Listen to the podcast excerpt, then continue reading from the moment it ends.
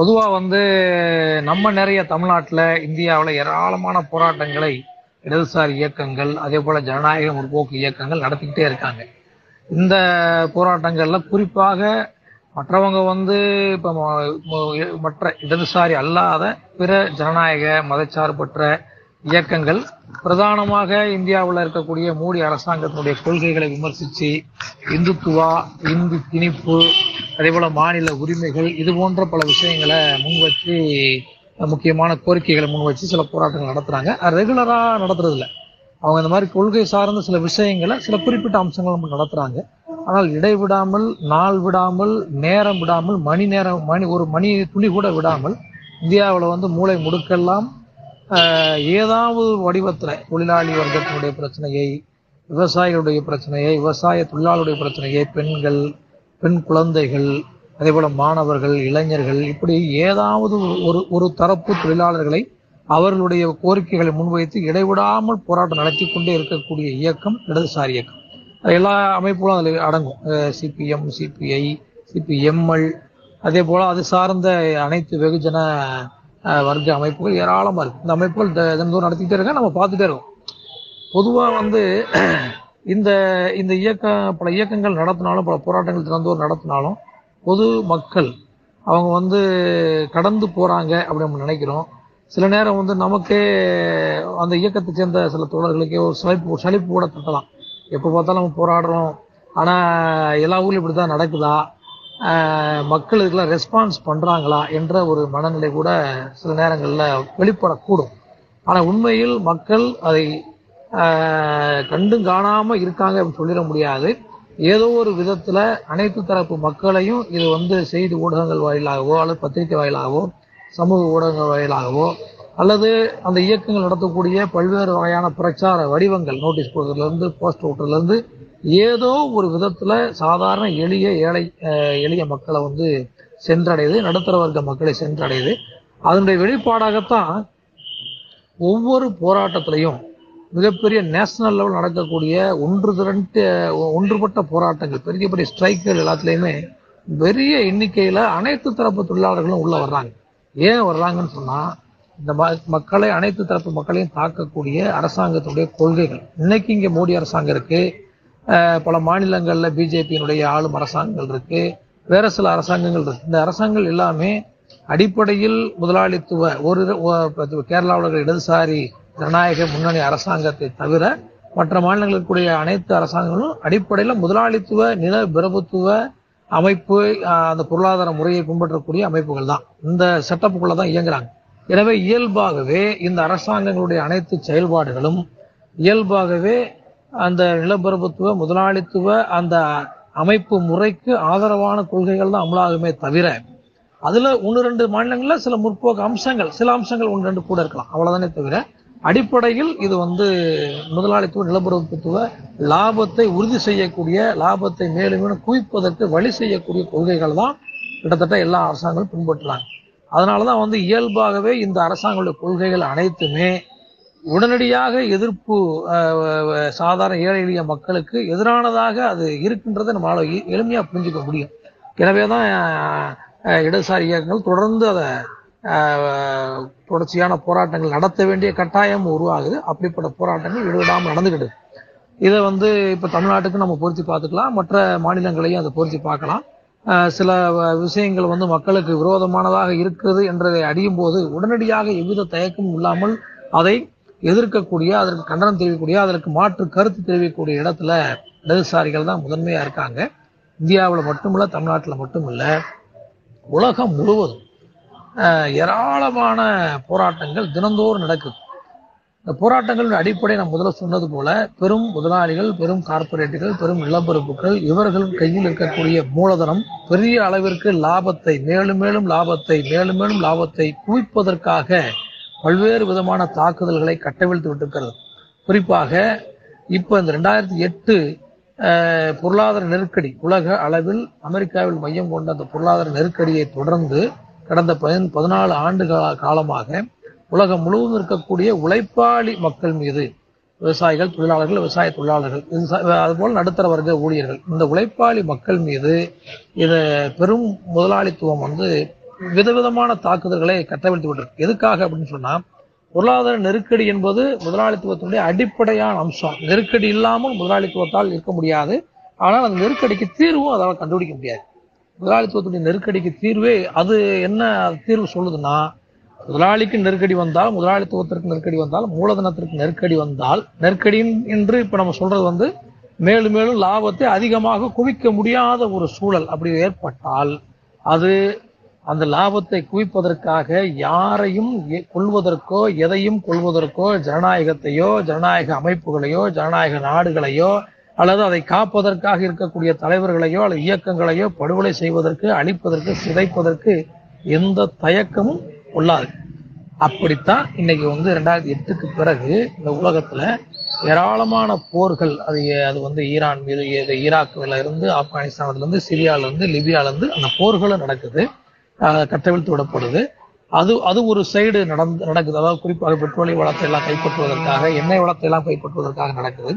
இன்னொரு பக்கம் உலகம் முழுவதும் இருக்கக்கூடிய உழைப்பாளி மக்களுடைய ஏற்கனவே உறுதி செய்யப்பட்டிருக்கக்கூடிய நலன்களை நிறுத்துவது சுருக்குவது வெட்டுவது பறிப்பது. இந்த வேலையெல்லாம் செய்கிறாங்க இப்போ உதாரணத்துக்கு ஆஹ் நீண்ட நெடும் காலமாக உலகம் முழுவதும் இருக்கக்கூடிய உழைப்பாளி மக்களுக்கு உறுதி செய்யப்பட்டிருக்கக்கூடிய தொழிலாளர் சட்டங்கள் முதலாளித்துவ நாடாக இருந்தால் அந்த நாடுகளுக்குள்ள நாடாளுமன்ற ஜனநாயகத்தின் மூலமாக உறுதி செய்யப்பட்ட அவர்களுக்கான சட்டங்கள் அதில் போனஸ் இருக்கு குறிப்பிட்ட நேரம் எட்டு மணி நேரம் வேலை வேலை நேரம் என்பது உறுதி செய்யப்பட்டிருக்கு. வேலை இல்லா கால நிவாரணம் உறுதி செய்யப்பட்டது இப்படி பல சலுகைகள் உரிமைகள் அது மாதிரி இந்த விஷயத்தெல்லாம் கேட்டு பெறுவதற்கு போராடி பெறுவதற்கு கூட்டாக எல்லாரும் சேர்ந்து முதலாளிகளோடு பேரம் பேசி பெறுவதற்கான கூட்டு பேரம் கலெக்டிவ் பார்கெனிங் அதை உறுதி செய்திருக்கக்கூடிய அதன் மூலமாக அஹ், தொழிலாளர்கள் தங்களுடைய உரிமைகளை கேட்டு பெறுவதற்கான அந்த உரிமை உட்பட சங்கம் வைப்பதற்கான உரிமை உட்பட எல்லாமே உறுதி செய்யப்பட்டிருக்கு. ஆனால் இப்போது இந்த உரிமைகள் எல்லாம் முதலாளித்துவத்திற்கும் நிலப்பிரபுத்துவத்திற்கும் கார்ப்பரேட் கம்பெனிகளுக்கும் தங்களுடைய லாபத்தை குவிப்பதற்கு மேலும் நிலைநாட்டுவதற்கு உறுதி செய்வதற்கு இந்த இந்த உரிமைகள் எல்லாம் உறுதி செய்யப்பட்ட உரிமைகள் எல்லாம் இப்ப தடையா இருக்கு. எனவே இந்த உரிமைகளை பறிப்பது என்பது இப்ப தீவிரமா இருக்கு. ரொம்ப தீவிரமா இருக்கு.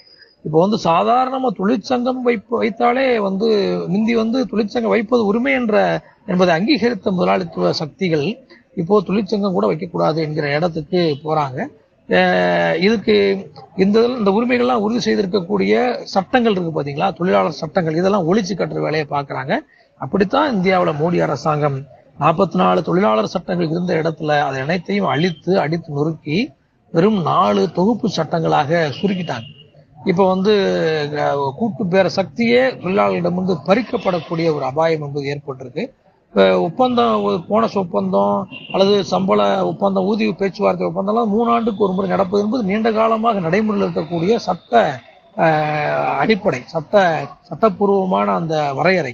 ஆனால் இப்போ வந்து நாலாண்டு ஐந்தாண்டு என்று கூலி பேச்சுவார்த்தை கூலி உயர்வு பேச்சுவார்த்தை சம்பள உயர்வு பேச்சுவார்த்தை உட்பட அந்த கால வரையறையை அந்த மூன்றாண்டு என்னும் வரையறை என்பது ஐந்தாண்டுகளாக மாற்றக்கூடிய நிலைமையை வந்து தமிழ்நாடு உட்பட நம்ம பார்க்குறோம். போக்குவரத்து சங்கத்தில் அது மாதிரி நடந்தது போக்குவரத்து ஊழியர்கள் அது போக்குவரத்து துறையில் நடந்திருக்கு. அது மாதிரி இப்போ சமீபத்தில் கன்னியாகுமரி மாவட்டத்தில் அரசு ரப்பர் கழகத்தில் நாலாண்டுக்கு ஒரு முறை தான் சம்பள ஒப்பந்த பேச்சுவார்த்தை போட முடியும்னு பேசியிருக்காங்க. இது தொழிலாளர்கள் ஏற்கலாம் இப்படி பலது நடக்குது. இது வந்து தமிழ்நாடுன்னு நான் சொல்றேன். இதில் இந்தியாவில் பல இடங்கள்ல பல மாநிலங்களில் இது மாதிரி நடக்குது. இந்த அடிப்படை என்னவென்று சொன்னால் தொழிலாளர்களிடம் தொழிலாளர்களுடைய உரிமைகளுக்காக ஏற்கனவே உறுதி செய்யப்படக்கூடிய சட்ட உரிமைகள் அரசியல் சட்டம் படுத்தக்கூடிய அனைத்து உரிமைகளையும் பறிப்பது அதை பறிப்பதன் மூலமாக தொழிலாளர்களுக்கு கிடைக்க வேண்டிய அந்த லாபத்தை தொழிலாளர் கிடைக்க வேண்டிய அந்த பங்குகளை குறைத்து வெட்டி சுருக்கி அதை முதலாளிகள் தங்கள் கைகளுக்கு கொண்டு செல்லக்கூடிய அந்த வேலையை பார்ப்பது என்பது ஒரு தொழிலாளி வர்க்கத்தின் மீது நடத்தப்படக்கூடிய பெரும் தாக்குதலாக இப்போ மாறி இருக்கு இதனுடைய விளைவு என்னன்னா கொரோனா காலத்தில் கூட இந்த கொரோனா காலத்தில் உலகமே பாதிக்கப்பட்டிருந்துச்சு. எங்கேயும் தொழில் இயங்கலை வேலை நடக்கலை தொழிலாளி வந்து வீட்டுக்குள்ள முடங்கி கிடந்தாங்க. அவங்களுடைய வாழ்க்கை கடுமையாக பாதிக்கப்பட்டதும் கைக்கு எதுவுமே கிடைக்கல. ஆனால் எந்த உற்பத்தியும் நடக்கவில்லை என்று நாம் நினைக்கக்கூடிய அந்த காலகட்டத்தில் தான் உலகம் முழுவதும் விரல் விட்டு எண்ணிவிடக்கூடிய சில பெரும் கார்ப்பரேட் முதலாளிகளுடைய லாபம் பல நூறு மடங்கு அதிகரிச்சிருக்கு அது ரொம்ப அதிர்ச்சி தரத்தக்க ஒரு ஒரு ஒரு இது. உதாரணத்துக்கு எலான் மஸ்க் இருக்கார் டெஸ்லா நிறுவனத்தினுடைய பிரசிடென்ட். அவர் இந்த உலகத்துடைய பெரிய பணக்காரர் நம்பர் ஒன் பணக்கார வரிசையில் வராரு. அவர் இந்த காலத்தில் தான் வந்து ட்விட்டரை விலைக்கு வாங்குறாரு பல நிறுவனங்கள் பெரிய பெரிய நிறுவனங்கள் விலைக்கு பேசி வாங்குறாரு. பல லட்சம் கோடி டாலர்களை கைமாத்துறாங்க.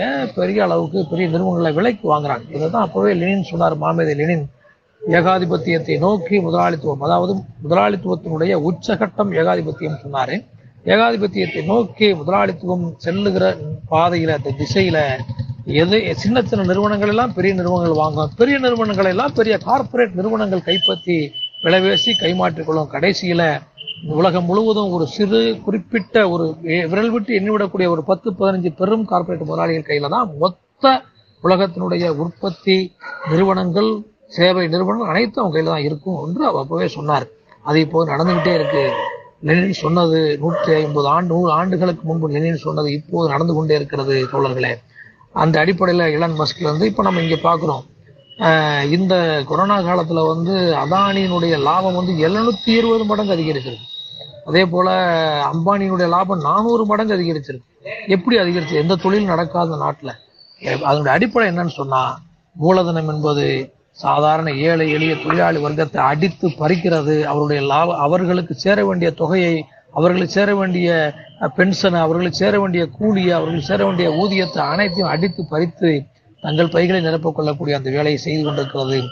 ஆக உலகம் முழுவதும் மூலதனத்தினுடைய வெறி பாய்ச்சல் அதற்கு எதிராக தொழிலாளி வர்க்கம் தன்னுடைய நிலையை நிறுத்திக் கொள்வதற்கு தன்னுடைய நிலையை பாதுகாத்துக் கொள்வதற்காக தன்னுடைய தொழிலாளி வர்க்கத்தினுடைய அன்றாட வாழ்க்கை தேவையை பூர்த்தி செய்து கொள்வதற்காக அது தன்னை பாதுகாத்துக் கொள்வதற்காக கடுமையாக போராட வேண்டிய நிர்பந்தத்தில் இருக்கிறது போராடுகிறது. அந்த போராட்டம் தான் இன்றைக்கு தமிழகத்தில் இந்தியாவில் வீதிகளில் எதிரொலிக்கிறது. அந்த போராட்டத்தை தான் ஏதோ சில ஒரு இந்த அரசாங்கத்தை எதிர்த்து அல்லது அந்த அரசாங்கத்தை எதிர்த்து என்பது அல்ல. அந்த அரசாங்கங்களின் வழியாக அமுலாக்கப்படக்கூடிய பெரும் கார்ப்பரேட் முதலாளித்துவத்தினுடைய கொள்கைகளை எதிர்த்துத்தான் இன்றைக்கு இந்திய தொழிலாளி வர்க்கமும் தமிழக தொழிலாளி வர்க்கம் வீர சமர் புரிந்து கொண்டிருக்கிறது தோழர்களே. அதைத்தான் அந்த வர்க்கத்தினுடைய பிரதிநிதியாகத்தான் இன்றைக்கு இந்திய இடதுசாரி இயக்கம் அஹ், வீதிகளில் பெரிய போராட்டங்களை சின்ன சின்ன ஆர்ப்பாட்டம் இருபது பேர் பங்கேற்கிற ஆர்ப்பாட்டம் என்றாலும் கூட அந்த ஆர்ப்பாட்டம் என்பது இந்த கொள்கைகளை எதிர்த்து மூலதனத்துடைய லாப வெறியை எதிர்த்துத்தான் நடைபெறுகிறது என்கிற புரிதல் முதல்ல நமக்கு தேவைப்படுகிறது நம்பர் ஒன்று ரெண்டாவது இதனுடைய இதனுடைய உலகளாவிய அம்சம்.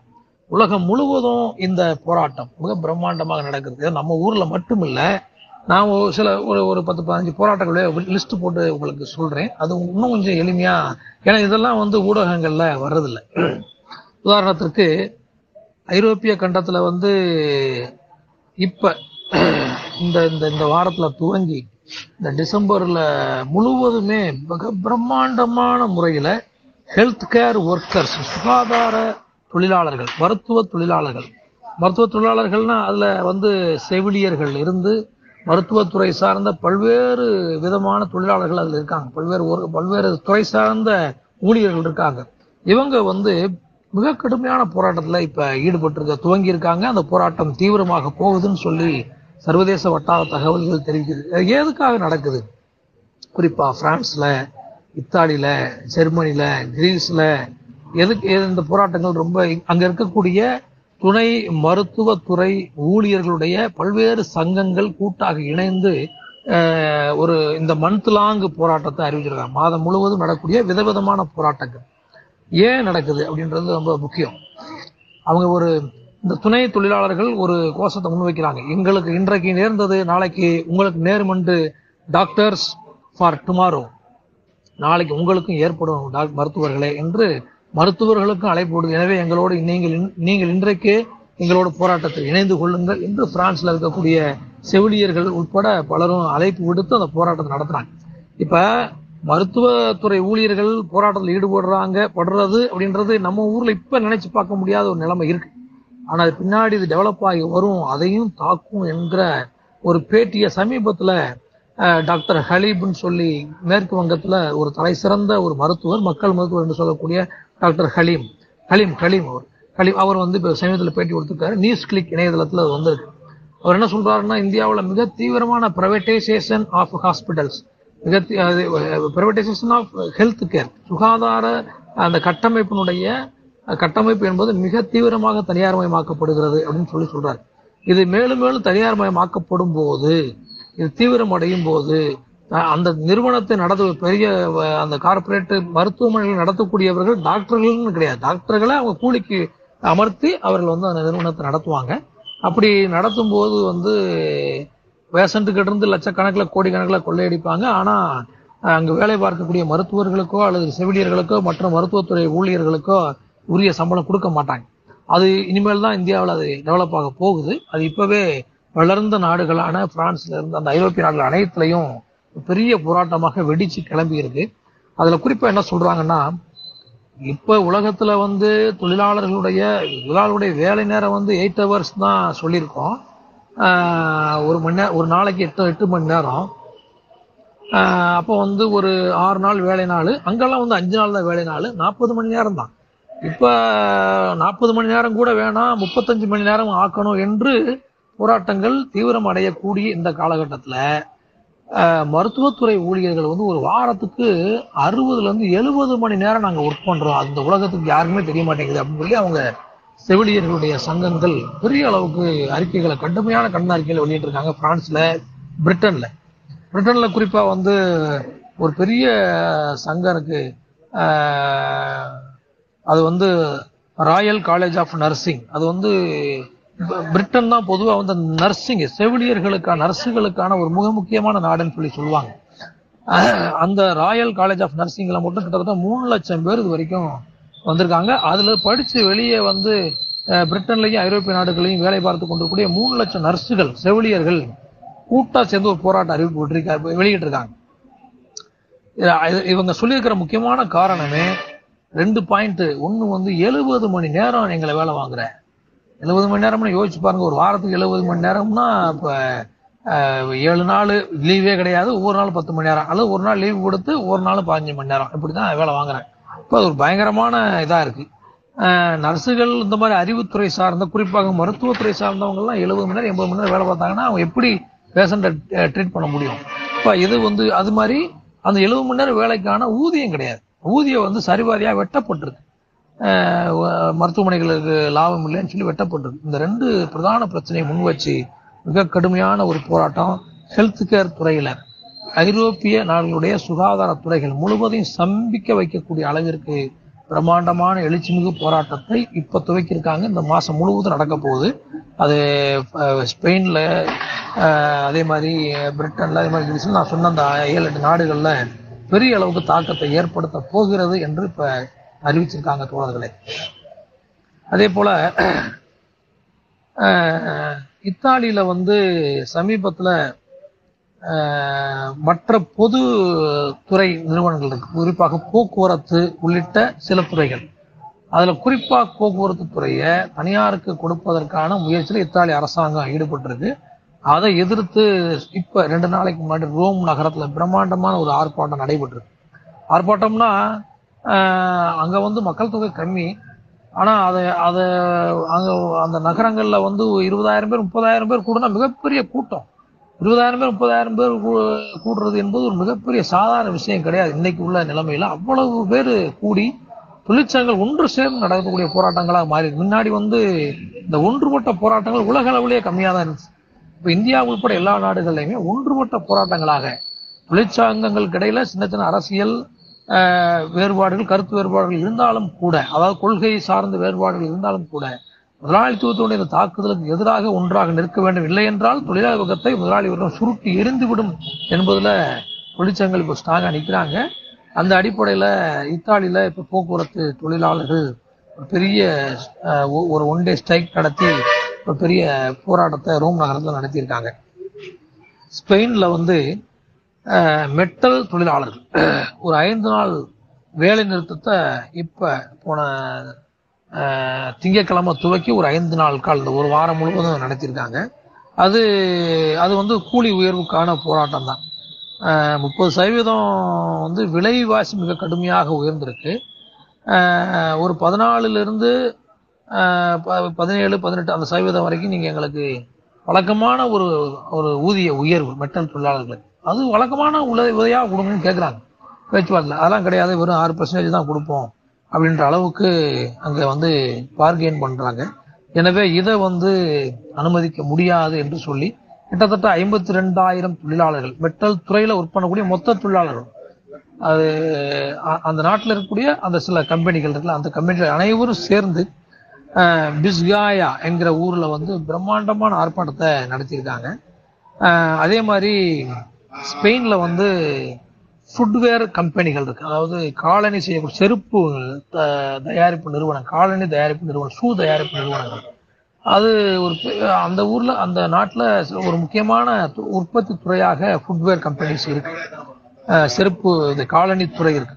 அதுல வந்து ஒர்க் பண்ணக்கூடிய கிட்டத்தட்ட ஒரு இருபத்தி எட்டாயிரத்தி ஐநூறு தொழிலாளர்கள் இப்ப சமீபத்துல ஒரு பெரிய ஆர்ப்பாட்டத்தை நடத்தியிருக்காங்க. முப்பதாயிரம் பேர். ஜெனரல் ஒர்க்கர்ஸ் யூனியன் அப்படின்ற அந்த சங்கத்தின் தலைமையில ஒரு மிகப்பெரிய போராட்டம் நடத்திருக்காங்க. இது வந்து பியூர்லி வேஜ் ரைஸ் தான். அதாவது சம்பள உயர்வுக்கான போராட்டம் தான். அதை நான் முதல்ல சொன்னது போல மூலதனம் வந்து தொடர்ந்து எல்லா தொழிலோட சம்பளத்தை கட் பண்ற வேலையை பார்க்குறாங்க.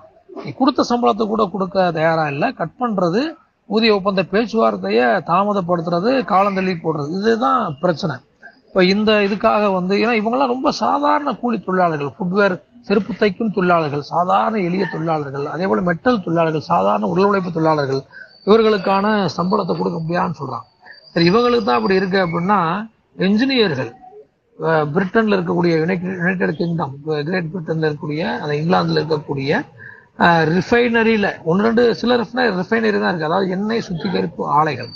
அதுல இருக்கக்கூடிய என்ஜினியர்கள் என்ஜினியர்கள் ஒன்று சேர்ந்து இப்ப போன திங்கட்கிழமையில இருந்து போராட்டத்தை நடத்தியிருக்காங்க. ஒரு ஸ்ட்ரைக் நடத்தியிருக்காங்க. அதுல வந்து எழுபத்தி ரெண்டு மணி நேர வேலை நிறுத்தம் அறிவிச்சு வெற்றிகரமாக நடந்திருக்கு. திரும்ப இதுல பேச்சுவார்த்தை நடத்தி நடத்திருக்காங்க நடத்துவதற்கான ஏற்பாடு இருக்குன்னு சொல்லி அறிவிச்சிருக்காங்க. பேச்சுவார்த்தையில் ஒழுங்கா ஊதிய உயர்வு என்பது செட்டில் ஆகலைன்னு சொன்னா திரும்ப டிசம்பர் பன்னிரெண்டாம் தேதியிலேருந்து பத்தொன்பதாம் தேதி வரைக்கும் மிக பிரம்மாண்டமான ஸ்ட்ரைக்கை நாங்கள் நடத்துவோம்.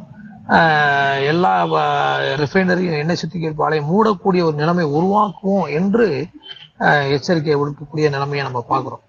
அதே போல் பிரிட்டனில் இருக்கக்கூடிய கெமிக்கல் ஒர்க்கர்ஸ் அவங்க ஒரு பெரிய போராட்டத்தில் தாமஸ் ஸ்வான் என்கிற ஒரு இடத்துல ஒரு நகரத்தில்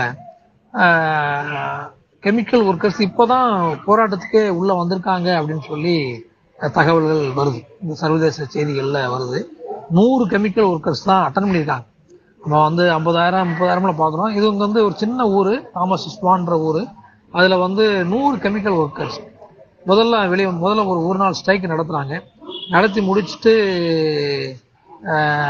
அவங்க வந்து அவங்கள கூப்பிட்டு பேச்சுவார்த்தை நடத்திருக்காங்க அந்த அரசு துறை அதிகாரிகள் அந்த தொழிலாளர் துறை அதிகாரிகள் கூப்பிட்டு பேச்சுவார்த்தை நடத்திருக்காங்க இதை வந்து நீங்க எதுவும் அங்கேயும் அதெங்கேயும் அதே கூலி பிரச்சனை தான். ஊதிய உயர்வு சம்பந்தமான பிரச்சனை தான். பணி நிரந்தரம் சம்பந்தமான பிரச்சனை. கான்ட்ராக்ட்ல தான் இருக்கும். பணி நிரந்தரம் வேணும்னு சொல்லி ஒரு போராட்டம் நடத்திருக்காங்க.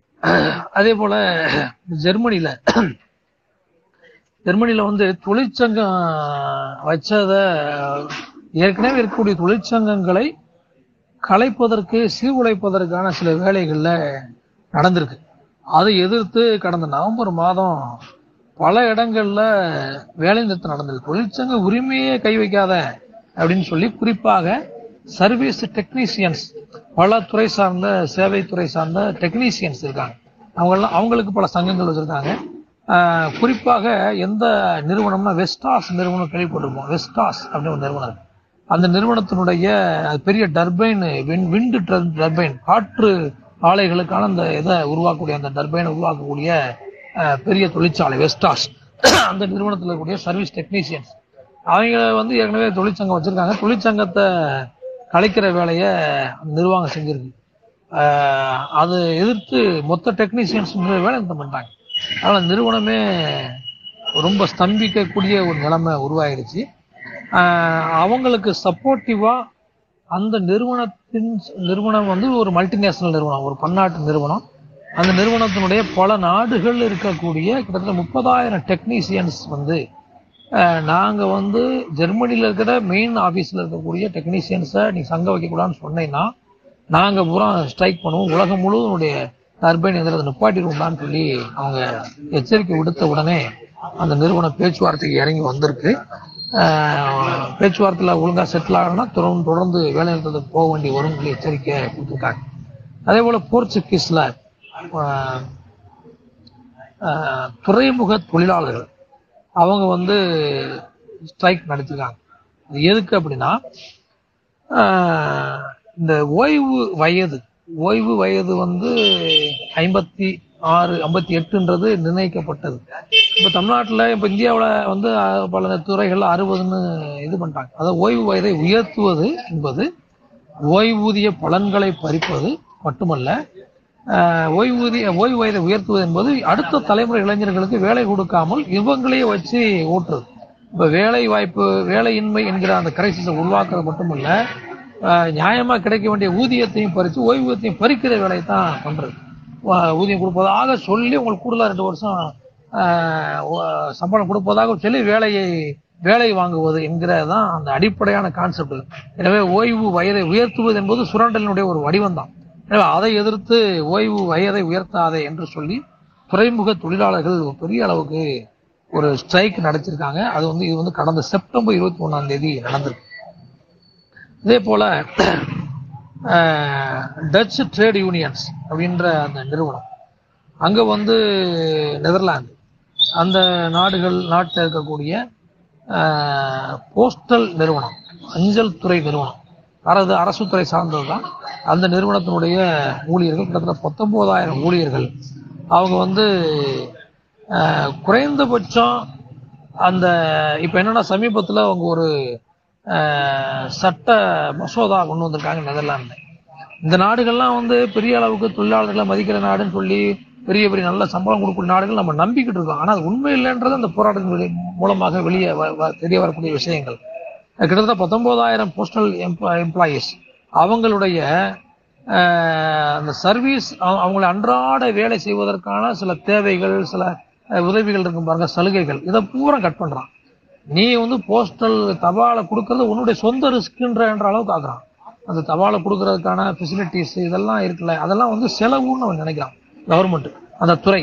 அதை கட் பண்ணும்போது இல்லை இதெல்லாம் வந்து எசென்சியல் இதை நீ வந்து பறிப்பதன் இது எசென்சியல் எசென்சியல் தேவைகளை அடிப்படையான தேவைகளை பூர்த்தி செய்யலைன்னு சொன்னால் அடிப்படையான அந்த சலுகைகள் கொடுக்கலன்னு சொன்னால் போஸ்டல் டிபார்ட்மெண்ட் இயங்காது. அதை வந்து அரசுக்கு உணர்த்தும் விதமாக ஒரு ஸ்ட்ரைக்கு நடத்திருக்காங்க. பத்தொன்பதாயிரம் தொழிலாளர்கள் நடத்திருக்காங்க. அதே மாதிரி பிரிட்டனில் டீச்சர்ஸ் ஆசிரியர்கள் ஒரு பெரிய அளவுக்கு ஸ்ட்ரைக்குக்கான திட்டமிட்டிருக்காங்க. ரெண்டாயிரத்தி இருபத்தி மூணு ஜனவரியில் அவங்க வந்து பெரிய அளவுக்கு ஸ்ட்ரைக் நடத்துவதற்கான அறிவிப்பை வெளியிட்டிருக்காங்க. அங்கே வந்து பிரிட்டனில் மூணு விதமானது. இங்கிலாந்து ஸ்காட்லாண்டு நார்த் அயர்லாண்டு மூணு பிரதேச பிரதேசங்கள் இருக்கு. இந்த மூணு பிரதேசங்கள்லையும் ஆசிரியர்கள் தொடர்ந்து போராட்டத்தை நடத்திட்டே இருக்காங்க. அது அடிப்படையானது வேஜ் காலி பணியிடங்களை நிரப்ப வேணும் அப்படிங்கிறது. இது நம்ம ஊரில் மட்டும்தான் இருக்குது நம்ம நினைக்க வேண்டாம். பிரிட்டன்லேயே அதான் நிலைமை. காலி பணியிடங்களை நிரப்புறதுல வேஜ் கட் பண்ணுறது இந்த விடுமுறை நாளுக்கு ஊதியத்தை கட் பண்ணுறது இது புதுசா இருக்கு. இது வந்து இதெல்லாம் பயங்கரமான கொடுமை. விடுமுறை என்பது கல்வியாண்டோட ஒரு பார்ட்டு தான். அது நம்ம இந்தியாவிலே தமிழ்நாட்டில் இந்தியாவிலே அது மாதிரி கூட கிடையாது. அது விடுமுறைக்கு ஆனால் இப்போ கொரோனா காலத்தில் பல நம்ம நம்ம நேரடியாக அனுபவித்தோம் பல ஆசிரியர்கள் இப்போ தனியார் க- க- பள்ளி கல்லூரி ஆசிரியர்களுக்கு கொரோனா காலத்தில் சம்பளத்தை கட் பண்ணிட்டாங்க. எங்களுக்கு வருமானம் இல்லை அப்படின்னு கட் பண்ணிட்டாங்க. இன்னொன்று நம்ம அரசாங்கத்தில் பார்த்தோன்னா கௌரவ விரிவுரையாளர்கள் இருக்காங்க. அவங்க இன்னும் நீண்ட காலமா கௌரவம் கௌரவம்ன்ற அந்த போஸ்ட்ல இருக்காங்க. அவங்களுக்கு உரிய அந்த வேலை உத்தரவாதம் என்பது கொடுக்கப்படாம இருக்கு.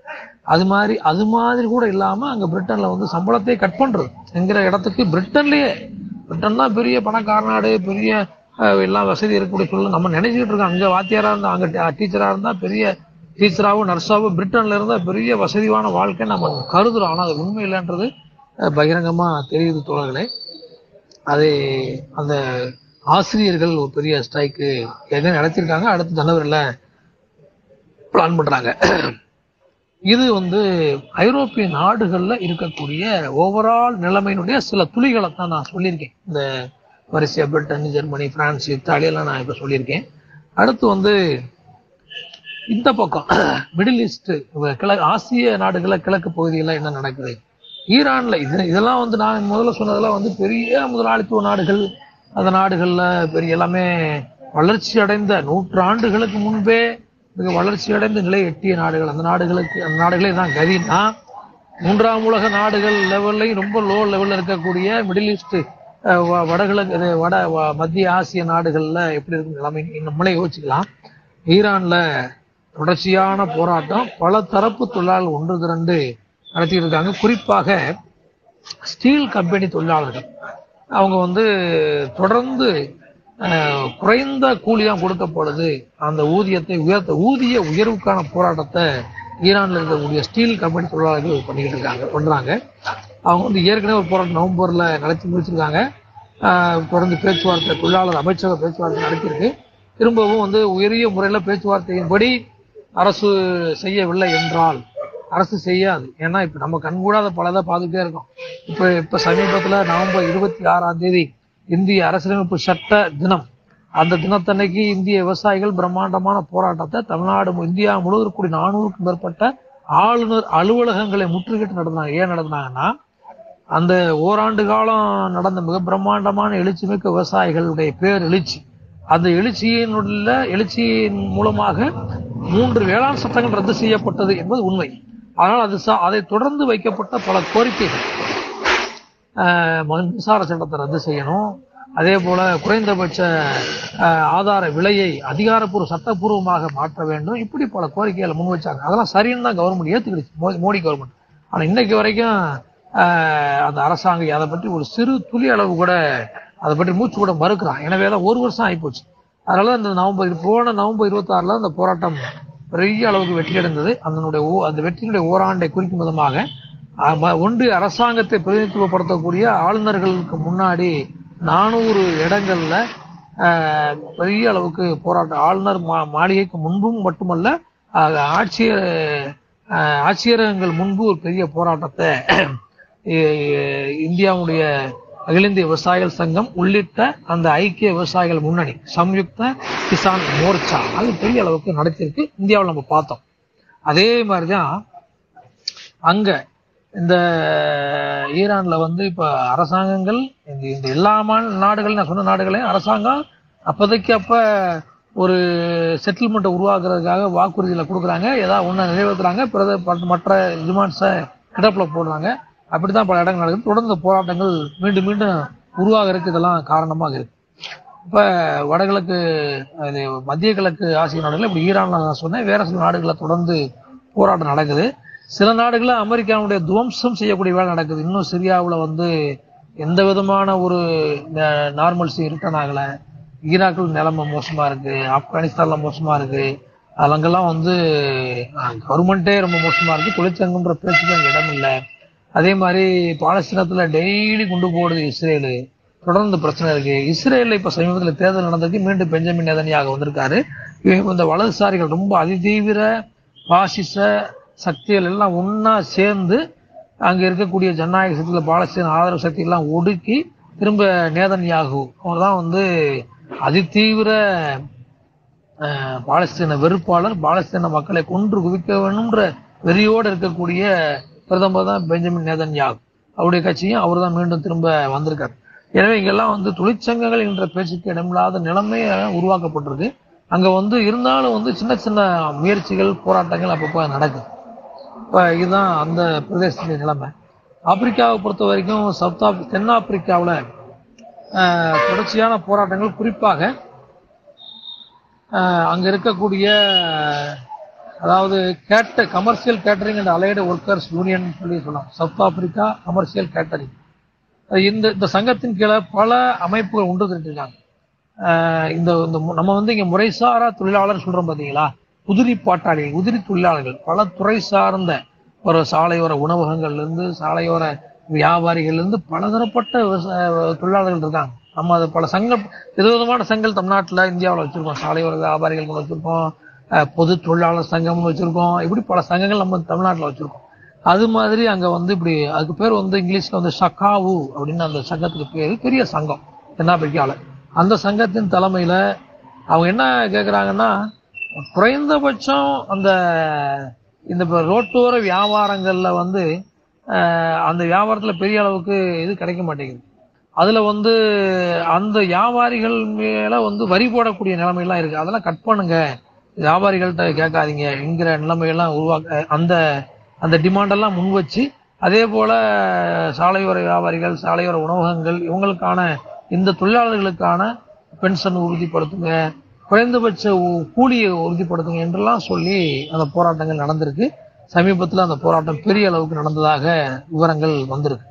அதே போல தென்னாப்பிரிக்காவில் இருக்கக்கூடிய பொதுத்துறை நிறுவனங்கள் இருக்கு. அந்த இங்கே எப்படி தனியாருக்கு தாரை பார்க்கக்கூடிய நிலைமை ஏற்படுகிறதோ அதே போல எல்லா அரசாங்கங்களும் அதாவது அங்கே சில முற்போக்கான சில அம்சங்களை சில ஆ- சில ஆட்சி ஆ- ஆட்சியாளர்கள் பேசினாலும் கூட அவங்க வந்து சமூக வாழ்வியல்ல சில விஷயங்கள் பேசுறாங்க. இனவாதத்தை எதிர்க்கிறாங்க நிறவெறி எதிர்க்கிறாங்க இதெல்லாம் எதிர்க்கிறாங்க. ஆனால் பொருளாதார கொள்கை என்று வரும்போது என்ன இந்த- இந்தியா உலகம் முழுவதும் இருக்கக்கூடிய முற்போக்கு ஜனநாயக இயக்கங்கள் என்று நாம் சொன்னாலும் கூட அந்த அமைப்புகளும் அந்த ஆட்சியாளர்களும் கூட பொருளாதாரம் சார்ந்த பிரச்சனைகள்ல அவர்கள் முதலாளித்துவ அரசுகள் தான். முதலாளித்துவ கொள்கைகளைத்தான் பின்பற்றுறாங்க. எனவே அந்த அடிப்படையில் தென்னாப்பிரிக்காவில் இருக்கக்கூடிய பல பொதுத்துறை நிறுவனங்களுடைய பங்குகளை விற்கக்கூடிய அந்த வேலையை அந்த அரசாங்கம் செய்து அதற்கு எதிராக பொதுத்துறை நிறுவன ஊழியர்கள் பெரிய அளவுக்கு போராட்டத்தில் ஈடுபட்டிருக்காங்க. South African federation of trade unions அப்படின்னு சொல்லி தென்னாப்பிரிக்க தொழிற்சங்கங்களுடைய கூட்டமைப்பு உருவாக்கி அந்த அமைப்பு வந்து கடந்த நவம்பர் இருபத்தி ஒன்பதாம் தேதி கூட்டம் நடத்தி போராட்ட அறிவிப்பு வெளியிட்டிருக்காங்க இது ஒரு முக்கியமானது. அதே போல ஆப்பிரிக்க நாடுகள் சூடான். சூடான்ல அவங்க அவங்க டீச்சர்ஸ் ஒரு நாடு போராடுறது சூடானில் சூடான்ல வந்து பல பிரச்சனைகள் இருக்கு. சவுத் சூடான் இருக்கு பல மோதல்கள் நடந்துகிட்டு இருக்கு குண்டு வெடிப்பு நடக்குது. ஆனால் அதே நேரத்தில் வந்து ஐக்கிய நாடுகள் சபையின் சார்பாக உதவிகளோடு ஸ்கூல்கள் நடக்குது உணவு கூடங்கள் நடக்குது இப்படி பல இது நடந்துக்கிட்டு தான் இருக்கு. இப்போ அதில் இருக்கக்கூடிய தொழிலாளர்களுக்கு டீச்சர்ஸுக்கு ஸ்டாஃபுக்கு சம்பளம் ஒழுங்காக தரல. அதை எதிர்த்து அதை கண்டித்து போராட்டம் நடக்குது. அதே போல கென்யாவில் வந்து விவசாயிகள் குறிப்பாக கரும்பு விவசாயிகள். கரும்பு அங்கே உற்பத்தி அதிகம். கரும்பு விவசாயிகள் பெரிய போராட்டத்தில் ஈடுபட்டிருக்காங்க. சுகர் மில்லுகளுக்கு எதிராக தான் அந்த போராட்டம் நடக்குது. அதில் நல்லா குறிப்பிடத்தக்க விஷயம் என்னன்னா கரும்பு விவசாயிகளோடு அந்த சுகர் மில்லில் வேலை செய்யக்கூடிய தொழிலாளர்களும் கரம் கொடுக்குறாங்க இந்த அது ஒரு நல்ல அம்சம். விவசாயிகளும் தொழிலாளர்கள் இணைந்து வரும்போது அந்த போராட்டம் வீச்சாக மாறுகிறது. ரெண்டு பேருக்கும் அங்கே பிரச்சனை இருக்கு. கரும்பு விவசாயிகளுக்கு நம்ம ஊரில் இருக்கிற கரும்பு விவசாயிகளுக்கு அஹ், கரும்பாலைகள் பாக்கி வைக்கிறோமே அங்கே பாக்கி வச்சிருக்கான் கரும்பு விவசாயிகளுக்கு. சுகர் மில்லில் வேலை பார்க்கக்கூடிய தொழிலாளிக்கு அவன் சம்பளம் கொடுக்க மாட்டேன்றான். இந்த ரெண்டையும் எதிர்த்து சுகர் மில் ஓனர்களுக்கு எதிராக ஒரு பெரிய போராட்டங்கள் அங்கே நடந்துக்கிட்டு இருக்கு என்பதெல்லாம் இது வந்து நான் இப்ப ஒரு சில பட்டியலை போட்டிருக்கேன். இதே போல குறிப்பாக சொல்ல வேண்டிய இன்னொரு முக்கியமான விஷயம் கிக் எக்கானமி அப்படின்னு இப்ப லேட்டஸ்ட் இதை மட்டும் நான் சொல்லி முடிக்கிறேன் தோழர்களே டைம் ஆயிடுச்சு. கிக் எக்கானமின்னு சொல்லக்கூடிய இப்ப லேட்டஸ்டா அதுதான் உலக பெரும் முதலாளிகள் கண்டுபிடித்து வைத்திருக்கக்கூடிய ஒரு ஒரு சுரண்டலுடைய கொடிய வடிவமாக அது அதை கண்டுபிடித்து வச்சிருக்காங்க. அது என்ன ஒண்ணும் இல்லை பிக் எக்கானமி என்பது எந்த விதமான நிரந்தர துல் நிரந்தரம் இல்லாத வாழ்நாள் இனிமேல் நிரந்தரமே ஆக்க ஆக்க முடியாத அளவிற்கு நிரந்தரம் என்ற பேச்சுக்கு இடமில்லாத முற்றிலும் த- த- தற்காலிக அடிப்படையிலான சில குறிப்பிட்ட ஆண்டு சில குறிப்பிட்ட மாதங்கள் அந்த அடிப்படையிலான தொழிலாளர்கள் அவர்கள் வந்து சுய தொழில் போல அதை செய்யலாம் என்கிற அந்த வடிவத்தை உருவாக்கிறான் இது வந்து வெளியிருந்து பார்க்கறதுக்கு ரொம்ப சந்தோஷமா தெரியும். உதாரணத்துக்கு இப்போ நீங்கள் வந்து இப்போ நம்ம இது இதில் யா- யாரெல்லாம் வர்றாங்கன்னா இப்போ ஜொமேட்டோ ஒர்க்கர்ஸ் இருக்காரு ஒர்க்கர் இருக்காரு. ஸ்விக்கியில் ஒர்க்கர் இருக்காரு. அவருக்கு சொந்தமாக வண்டி வச்சிருப்பாரு. அவரே அவர் விருப்ப விருப்பப்பட்ட நேரத்தில் போய்க்கலாம் வந்துக்கலான்ற மாதிரி ஒரு தோற்றம் இருக்கு. சுய தொழில் மாதிரி நீங்கள் பண்ணிக்கலாம். நீங்களே ஒரு தனியாக ஒரு ஃப்ரான்ச்சைஸி எடுத்து பண்ணிக்கலாம் அப்படிங்கிற மாதிரி ஒரு தோற்றம் இருக்கு. ஆனால் முதலாளி உங்களை இயக்கி கொண்டிருக்கிறார். மூலதனம் அவர்களை இயக்கி கொண்டிருக்கிறது. இந்த நேரத்தில் இந்த இடத்துல நீங்கள் இருக்கணும். இல்லைன்னா உங்கள் ஆப்பு செயல் இழந்துரும் இந்த செயலிகள் மூலமான செயலிகள் மூலமாக தொழிலாளர்களை இயக்குவது. இதில் என்னன்னா தொழிற்சாலை அப்படி ஒன்று ஒன்று ஒரு இது கிடையாது. அங்கே ஒரு பெரிய மூலதனத்தை போட்டு ப்ரொடக்ஷன் பண்ணணும்னு அவசியம் அந்த முதலாளி கிடையாது. அவர் அந்த தொழிலாளிக்குரிய சலுகைகளோ உரிமைகளோ சட்ட ஏற்பாடுகளோ செய்ய வேண்டிய அவசியம் கிடையாது. அவர் வந்து வந்து போறதுக்கான வாகன வசதி எதுவுமே செய்ய செஞ்சு தர வேண்டிய அவசியம் கிடையாது. எதுவுமே செய்ய வேண்டியதில்லை. அவர் முழுக்க முழுக்க ஆப்லே ஆப்ரேட் பண்ணுவார். செயலி மூலமாக ஆப்ரேட் பண்ணுவார். செயலி வந்து அவர் கையில இருக்கும். செயலியில அவருக்கு கோட் வேர்டு பாஸ்வேர்டு எல்லாமே செயலி மூலமா அந்த நிறுவனம் அவர் கொடுத்துரும் அந்த தொழிலாளிக்கு. அவர் வந்து சுதந்திரமாக இருப்பதாக கருதி வேலை செஞ்சுட்டு இருப்பார். ஆனால் அந்த எந்த விதமான மூலதனமும் போடாமல் எந்த விதமான உற்பத்தியையும் ஈடுபடாமல் பிற நிறுவனங்கள் செய்யக்கூடிய உற்பத்தியை பயன்படுத்தி கொண்டே இப்படி பெரிய முதலாளிகள் இதை இயக்குறான் இதை இயக்கும் போது இந்த தொழிலாளிக்கு அவனுக்கு தெரியாமலே சுரண்டப்படுது. அதான் அவன் வந்து விடிய விடிய ஒர்க் பண்ணி தான் ஆகணும். எந்த நேரம் எந்த ஆர்டர் வந்தாலும் கொண்டு போய் கொடுக்கணும். ஸ்விக்கிலேயோ ஜொமேட்டோவிலையோ இப்படி பல துறை சார்ந்த பல துறை துறைகள் இருக்கு. டெக்னீஷியன்ஸ் பல பேர் இருக்கான். எந்த நேரம் இது வந்தாலும் நீ போய் அங்கே போய் நிற்கணும் அப்போ உன்னுடைய சுதந்திரம் என்பது பறிக்கப்பட்டுருது. அதே மாதிரி அந்த ஆப் வந்து அவன் பாஸ்வேர்டு கொடுத்தா மட்டும் தான் இயங்கும். எந்த நேரமும் நீ வந்து வேலையிலிருந்து துரத்தப்படலாம். அதே மாதிரி சட்ட சலுகைகள் எதுவுமே உனக்கு கிடையாது. இப்ப தொழில் இந்த தொழிலாளர்கள் யாருக்குமே வந்து யாருமே வந்து இப்ப இந்தியாவில் தமிழ்நாட்டில் இந்த தொழிலாளர் சட்டம் இருக்கு குறைந்தபட்ச கூலி சட்டம் இருக்குன்னா அந்த சட்டம் வரையறுக்கலாம் தொழிலை வரவே மாட்டார். ஏன்னா அவர் எங்கேயுமே ஒர்க்கர் என்று பதிவு பண்ணப்படவே மாட்டார். இப்போ இது ஒரு பயங்கரமான இது வந்து இப்போ உலகம் முழுவதும் பல லட்சக்கணக்கான முறைசாரா தொழிலாளர்கள் சாதாரண தொழிலாளர்கள் எல்லாம் படித்தவன் பூரா வந்து பிஏ எம்ஏ எம்எஸ்சி பிஇ படிச்சு பிடெக் படிச்சவங்க உட்பட இளைஞர்கள் அதுக்குள்ள இருக்கான். இது ஏன்னா ஏதாவது ஒரு ஒண்ணுமே கிடைக்காது இது பரவாயில்லை என்ற இடத்துக்கு அவன் போறான். எனவே இது வந்து ஒரு பயங்கரமான சுரண்டல் என்பது நடக்கிறது. இதற்கு எதிராக இது ஒரு பெரிய சுரண்டல்ன்றா இது ஒரு ப- கடுமையான சுரண்டல்டா இது அப்படின்றத கண்டுபிடிக்கிறதுக்கே அந்த தொழிலாளிக்கு ஒரு நாள் ஆயிருச்சு. இப்பதான் அவன் வந்து ஆகா இது நம்மளை சுரண்டாங்க உரிய உரிய முறையில வந்து எங்களை ட்ரீட் பண்ணி எங்களை முதல்ல ஒர்க்கர்ஸ் அங்கீகரி சட்டப்பூர்வ ஒர்க்கர் ஆக்கு என்று அஹ், இந்த கிக் எக்கானமி இதுக்கு பேர் தான் கிக் எக்கானமி இது இந்த கிக் பொருளாதாரம் அதுக்கு பேர் வச்சிருக்காங்க. இந்த வரையறையற்ற நிரந்தரமற்ற தொழிலாளர்கள் கொண்ட தொழிலாளர்களை கொண்டு உற்பத்தி ஒரு ஒரு பொருளாதாரத்தை இயக்குறது.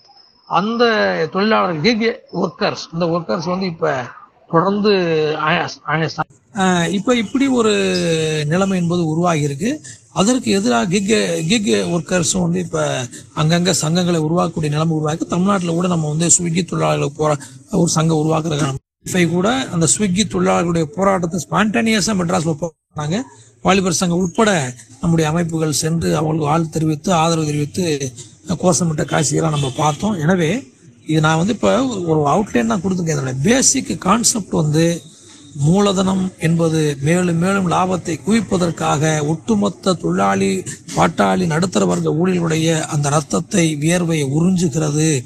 அதற்கு எதிராக ஒரு ஊர் விடாம உலகத்தினுடைய ஒட்டுமொத்த உலக உருண்டை முழுவதும் புவிக்கோளம் முழுவதும் தொழிலாளி வர்க்கம் தொடர்ச்சியாக மூலதனத்தினுடைய அந்த வேட்கையை கூடிய சுரண்டலை எதிர்த்து போராடுகிறது.